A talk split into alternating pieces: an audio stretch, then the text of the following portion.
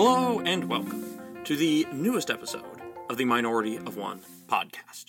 The death penalty was one of the earliest issues that I took a position on. Specifically, at about age 11 or 12, I took the stance that the death penalty was always wrong after having, at around age 5, thought that China's policy of execution for killing a panda sounded reasonable. I also started getting into Harry Potter, Lord of the Rings, and Chronicles of Narnia at around this age, give or take a couple years, although I became a more hardcore Harry Potter fan in my 20s than I had been as a kid. So, in a sense, it only makes sense for me to do a discussion that combines these seemingly unrelated interests. What I'm going to be examining is how the issue of capital punishment is addressed in each of the three fantasy series that I have mentioned, and what each series' stance on it seems to be. That is capital punishment, not corporal punishment. But before we get started, I feel that I need to address the elephant in the room. No, I'm not talking about all the elephant paraphernalia I have in my condo. I'm talking about the fact that none of the three authors of these series, J.R.R. Tolkien, C.S. Lewis, and J.K. Rowling, are people that I'd probably get along with if I met them in real life. I have pretty major political disagreements with all of them, though it's difficult to determine what Lewis and Tolkien's views on stuff like LGBT rights would be if they were alive today. Obviously, I absolutely disavow any and all bigoted statements made by these three authors. And let me specifically state that I absolutely, unequivocally reject J.K. Rowling's reprehensible views on trans rights. The corollary to this is that if I interpret one of these authors as expressing a view or theme in their writing that I agree with, such as a critique of capital punishment, a critique of racism, or both, this should not be read as me saying that this author is or was generally a wonderful person, nor does it mean, obviously, that I am saying that I agree with them on every other issue. I hope that those who may think I am still being too charitable to any, to any of these authors will at least take yes for an answer. Let's start with Narnia. The Chronicles of Narnia are probably seen as the most kid oriented of the three fantasy series that I'm looking at. It's certainly far more kid friendly than Lord of the Rings. Most adult Narnia fans, at least anecdotally, seem to have gotten into the series as kids, whereas with Harry Potter, many of the adult fans are people who were already grown when the books came out. Harry Potter and the Philosopher's Stone opens with a double murder of a baby's parents, and later in the text, we are shown the drinking of blood. In Lion the Witch and the Wardrobe, no named characters who we like actually stay dead. So one might assume that Narnia would take the most negative attitude toward the death penalty. Quite the opposite. I'm about to argue that of the three series I'm covering here, Narnia is the one that actually leans the most pro death penalty. To the best of my knowledge, Tolkien and Rowling never explicitly addressed capital punishment outside of their fantasies, but Lewis did.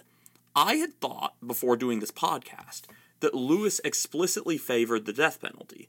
It now seems that at least by the time he died, he was more ambivalent about it than I realized. Still, unlike Tolkien and Rowling, we can safely say that he was not anti death penalty. We can also safely say that he was open to the idea that execution was an acceptable legal punishment.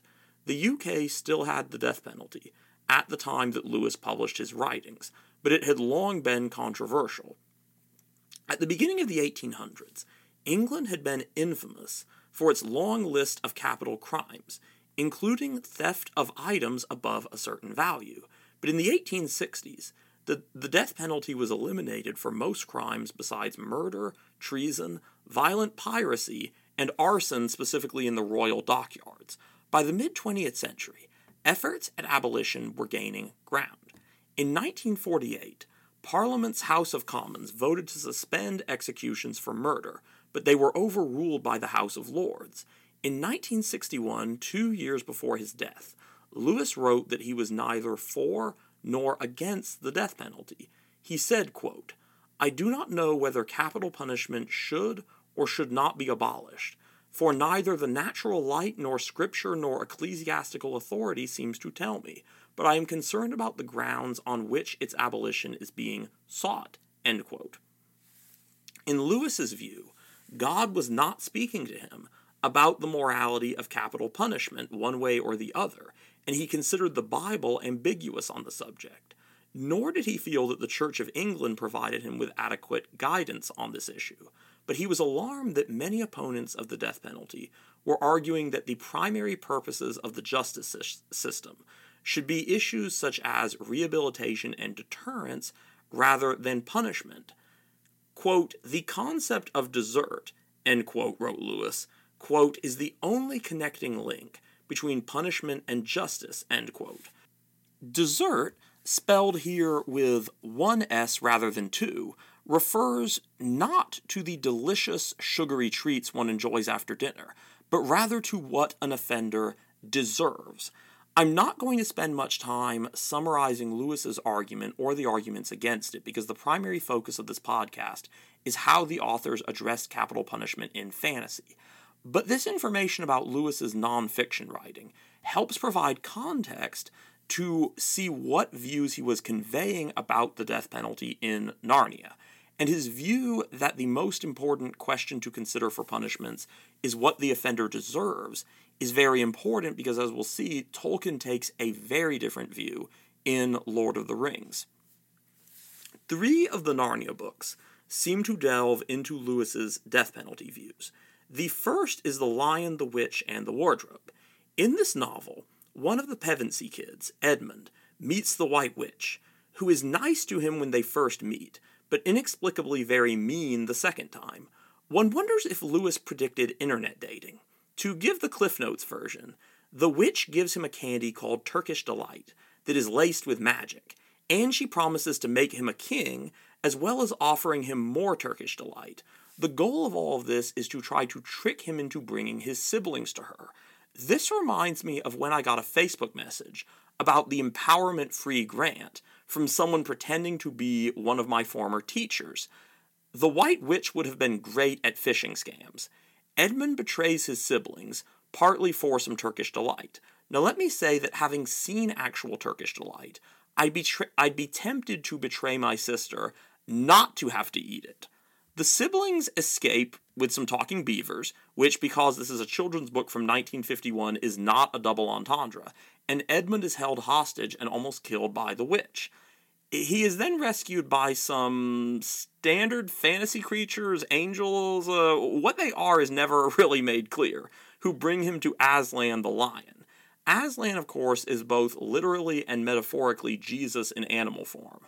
The witch, however, shows up and demands that Aslan hand Edmund over to her on the grounds that Aslan's father, aka God the Father, gave her the power to execute traitors. Aslan does, does not contest her claim, but instead of giving her Edmund back, lets himself be killed instead. I'm going to quote here from the most relevant part of the text.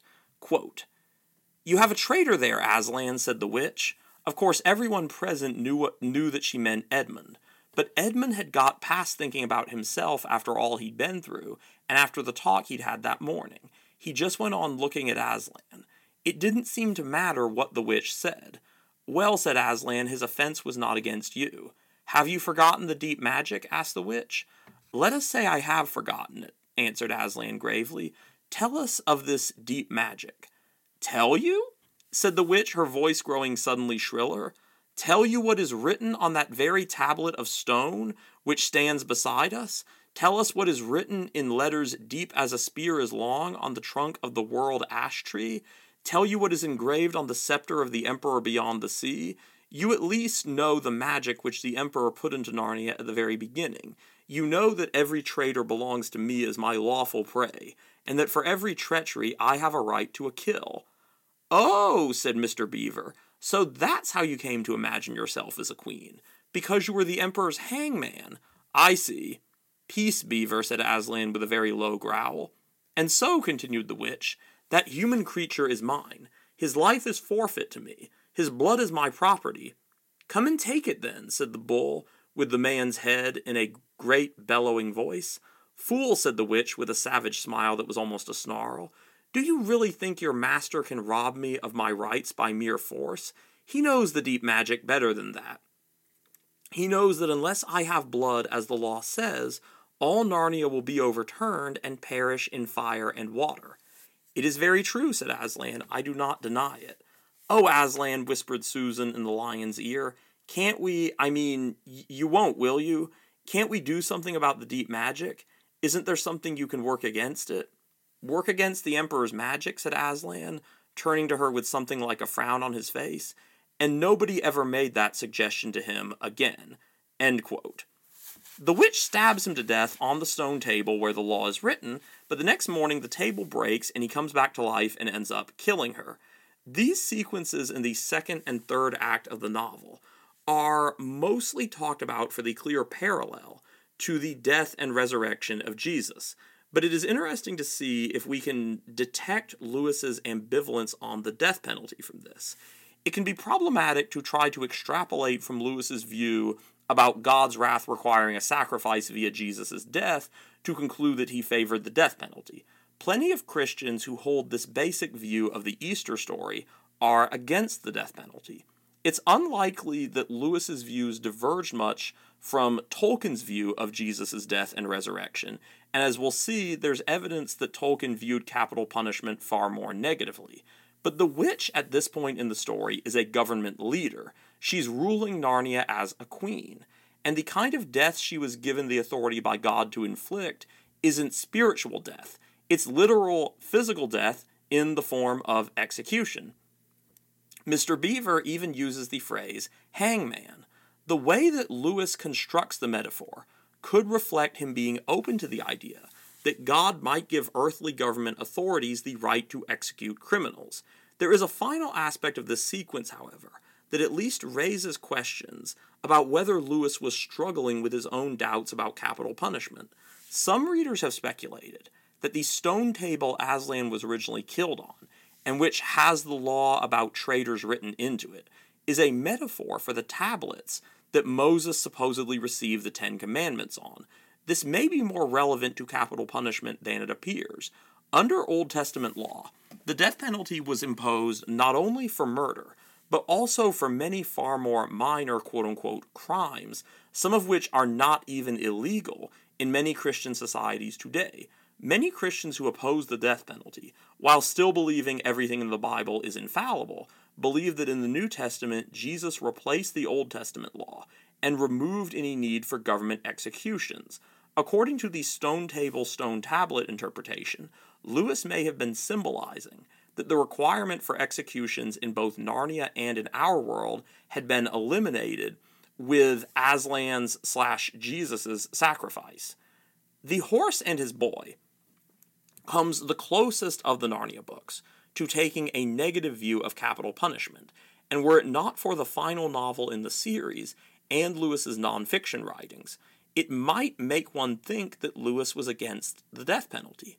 Like many of the later Narnia books, The Horse and His Boy is way less well known than The Lion, the Witch, and the Wardrobe, so it's even more necessary for me to provide context. The book takes place while the Pevensie kids Edmund, Peter, Lucy, and Susan are ruling as kings and queens in Narnia. Susan, Peter, and Lucy are visiting a country called Calormene, which has no relation to the Loshen and is based on the Middle East.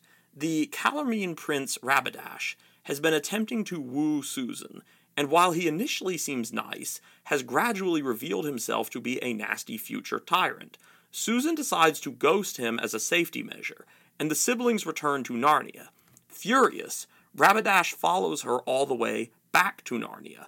It seems that once again, Lewis predicted the rise of online dating. Rabadash's army is defeated. The next order of business is for the good guys to decide what to do with him. The following quote is from a discussion between leaders of Narnia and Archenland, the country that's supposed to have been an ally to Narnia from the beginning and borders it to the north, but hasn't been mentioned in any of the books before, even when it would have been super relevant. Quote, After lunch, which they had on the terrace, it was cold birds and cold game pie and wine and bread and cheese.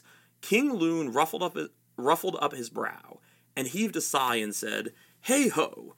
We have still that sorry creature Rabadash on our hands, my friends, and must needs resolve what to do with him.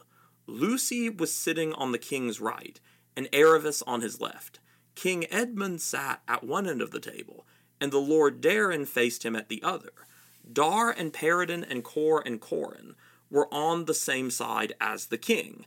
Your Majesty would have a perfect right to strike off his head, said Peridon.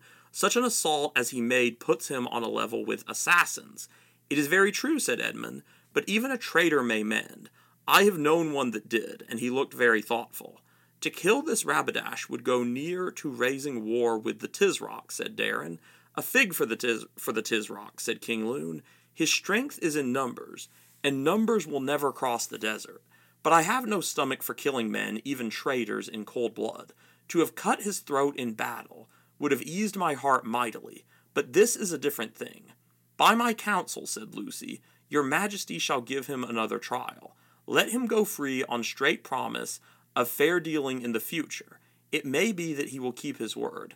Maybe apes will grow honest, sister, said Edmund, but by the lion, if he breaks it again, it may be in such time and place that any of us c- could swap off his head in clean battle. It shall be tried, said the king, and then to one of the attendants, Send for the prisoner, friend. Rabadash was brought before them in chains. To look at him, anyone would have supposed that he had passed the night in a noisome dungeon without food or water, but in reality he had been shut up in quite a comfortable room and provided with an excellent supper. But as he was sulking far too furiously to touch the supper, and had spent the whole night stamping and roaring and cursing, he naturally did not now look his best. Your Royal Highness needs not be told, said King Lune, that by the law of nations as well as by all reasons of prudent policy, we have as good a right to your head as ever one mortal man had against another. Nevertheless, in consideration of your youth and ill nurture, devoid of all gentilesse and courtesy, which you have doubtless had in the land of slaves and tyrants, we are disposed to set you free unharmed on these conditions. First, that, curse you for a barbarian dog, spluttered Rabadash. Do you think I will even hear your conditions? Faugh! You talk very largely of, of nurture, and I know not what. It's it's easy to a man in chains. Ha! Take off these vile bonds. Give me a sword, and let any of you who dares then debate with me. Nearly all the lords sprang to their feet, and Corin shouted, Father, can I box him? Please. Peace. Your majesties, my lords, said King Lune, have we no more gravity among us than to be so chafed by the taunt of a popinjay? Sit down, Corin, or shalt leave this table. I ask your highness again to hear our conditions. I hear no conditions from barbarians and sorcerers, said Rabadash. Not one of you dare touch a hair on my head. Every insult you have heaped upon me shall be paid with oceans of Narnian and Archenlandish blood. Terrible shall the vengeance of the Tisroc be, even now. But kill me, and the burnings and torturings in these northern lands shall become a tale to frighten the world a thousand years hence. Beware, beware, beware. The bolts of Tash fall from above. Does it ever get caught on a hook halfway? asked Corin. Shame, Corin, said the king. Never taunt a man save when he is stronger than you. Then as you please. Oh, you foolish Rabadash, sighed Lucy. We see here that the adult heroes are reluctant to execute Rabadash despite his serious crimes. They draw a distinction between killing someone on the battlefield and executing a prisoner, and they are willing to take into consideration Rabadash's poor upbringing and even his youth, despite the fact that he is clearly a young man rather than a child. At the same time, Lune's intro to the offer he makes for clemency imply that Narnian and Archenland law do allow for the death penalty in extreme cases. This probably reflects Lewis's view that the death penalty might sometimes be appropriate, mixed with his own lack of a strong enthusiasm for it. The next morning, Aslan shows up. You might assume he's going to kill Rabadash, but well, not quite. Quote, Next morning, Cor wondered why everyone at the table had risen and was standing perfectly still. Of course, he did the same himself. And then he saw the reason. Aslan was among them, though no one had seen him coming. Rabadash stared as the immense shape of the lion paced softly in between him and his accusers. Rabadash, said Aslan, take heed. Your doom is very near, but you may still avoid it. Forget your pride. What have you to be proud of? And your anger. Who has done you wrong? And accept the mercy of these good kings. Then Rabadash rolled his eyes and spread out his mouth into a horrible, long, mirthless grin like a shark, and wagged his ears up and down. Anyone can learn how to do this if they take the trouble. He had always found this very effective in Calormene. The bravest had trembled when he made these faces, and ordinary people had fallen to the floor, and sensitive people had often fainted. But what Rabadash hadn't realized is that it is very easy to frighten people who know you can have them boiled alive the moment you give the word. The grimaces didn't look at all alarming in Archenland. Indeed, Lucy only thought Rabadash was going to be sick. Demon, demon, demon! shrieked the prince. I know you. You are the foul fiend of Narnia. You are the enemy of the gods. Learn who I am, horrible phantasm. I am descended from Tash, the inexorable, the irresistible. The curse of Tash is upon you. Lightning in the shape of scorpion shall be rained on you. The mountains of Narnia shall be ground into dust. The. Have a care, Rabadash, said Aslan quietly. The doom is nearer now. It is at the door. It has lifted the latch. Let the skies fall, shrieked Rabadash. Let the earth gape. Let blood and fire obliterate the world but be sure I will never desist till I have dragged to my palace by her hair the barbarian queen, the daughter of dogs, the. The hour has struck, said Aslan, and Rabadash saw, to his supreme horror, that everyone had begun to laugh. They couldn't help it. Rabadash had been wagging his ears all the time, and as soon as Aslan said, The hour has struck, the ears began to change. They grew longer and more pointed, and soon were covered with gray hair, and while everyone was wondering where they had seen ears like that before, Rabadash's face began to change too. It grew longer and thicker at the top, and larger eyed, and the nose sank back into the face, or else the face swelled out and became all nose, and there was hair all over it, and his arms grew longer and came down in front of him till his hands were resting on the ground. Only they weren't hands, now they were hooves, and he was standing on all fours, and his clothes disappeared, and everyone laughed louder and louder because they couldn't help it for what now had for now what had been Rabadash was simply and unmistakably a donkey.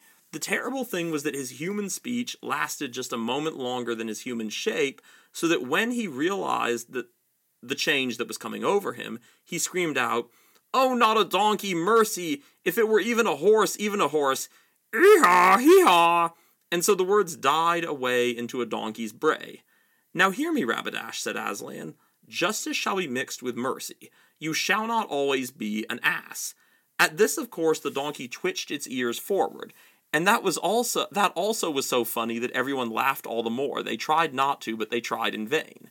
You have appealed to Tash, said Aslan, and in the temple of Tash you shall be healed. You must stand before the altar of Tash in Tashbaan at the great autumn feast this year, and there, in the sight of all Tashbaan, your ass's shape will fall from you, and all men will know you for Prince Rabadash. But as long as you live, if you ever go more than ten miles away from the great temple in Tashbaan, you shall instantly become again as you are now, and from that second change there will be no return. There was a short silence, and then they all stirred and looked at one another, as if they were waking from sleep. Aslan was gone, but there was a brightness in the air and on the grass, and a joy in their hearts, which assured them that he had been no dream, and anyway, there was the donkey in front of them.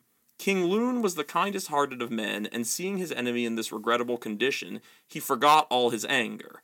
Your Royal Highness, he said, I am true I am most truly sorry that things have come to this extremity. Your Highness will bear witness that it was none of our doing. And of course we shall be delighted to provide your Highness with shipping back to Tashbaan for the er treatment which Aslan has prescribed. You shall have every comfort which your highness's situation allows, the best of the cattle boats, the freshest carrots and thistles. But a deafening bray from the donkey and a well aimed kick at one of the guards made it clear that these kindly offers were ungratefully received. Even here, the punishment that Aslan doles out is primarily humiliating rather than physically painful, and it certainly doesn't involve execution. it seems to vindicate the decision by the good guys to spare Rabadash's life, and again, might make the series seem low key anti death penalty if this were the final time capital punishment was addressed in Narnia. But the last time Lewis explores this issue, albeit briefly, is fittingly in the conclusion to the series The Last Battle. Last Battle is the most controversial Narnia book among feminists because Susan is excluded from Narnian heaven. It is also the most controversial among fundamentalists and evangelicals because a one off Calormene character named Emeth is included in the Narnian heaven by virtue of being a good person, despite definitely not being the Narnian equivalent of a Christian. It is also the most pro death penalty of the books, although the issue is only touched on in a couple of short passages. For context, a talking ape named Shift has tricked a talking, a talking donkey named Puzzle into impersonating Aslan, helping the Calormenes take over Narnia. The following quote is a bit of dialogue by Tirian, one of the protagonists of the novel and the heroic last king of Narnia. Quote, Tirian thought for a moment and then suddenly gave out a great laugh. Then he spoke, not this time in a whisper. By the lion, he said, I am growing slow witted. Meet them? Certainly we will meet them. We will meet anyone now. We have this ass to show them. Let them see the thing they have feared and bowed to. We can show them the truth of the ape's vile plot. His secret's out, the tide's turned. Tomorrow we shall hang that ape on the highest tree in Narnia. No more whispering and skulking and disguises. Where are these honest dwarves? We have good news for them. End quote. Of course, Tirian's plan to hang Shift, quote, on the highest tree in Narnia, end quote, doesn't go quite as planned because Lewis is setting up a metaphorical version of biblical Armageddon. But both Tirian's comment and the reaction or lack thereof that the other characters have to it is illuminating. While Tirian is with a number of other heroic characters at the time, nobody suggests that hanging someone might be bad or that mercy could be the better path. The specific reference to hanging also suggests that Tirian isn't envisioning killing Shift on the battlefield, but rather executing him after the battle's already been won. This is the most explicit show of support for capital punishment in the Chronicles, and the fact that The Last Battle was the final book in the series to be published suggests that at least in 1956, Lewis wasn't moving in a more anti death penalty direction. Later in the text, Shift is killed by Tash, a Satan analog worshipped by the Calormenes, and Lucy urges compassion for a group of dwarves, who, contrary to Tirian's hopes, weren't so good after all. Since the dwarves have killed a bunch of unnamed sentient creatures at this point, the fact that Tirian gives in to Lucy's request to show compassion to the dwarves might be read as Lewis subtly suggesting his earlier comments about hanging were ill considered. Quote, After that, said Edmund, someone flung a monkey through the door, and Tash was there again, my sister is so tender hearted she doesn't like to tell you that Tash made one peck and the monkey was gone. Serves him right, said Eustace.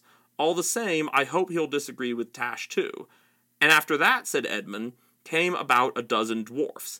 And then Jill and Eustace, and last of all, yourself.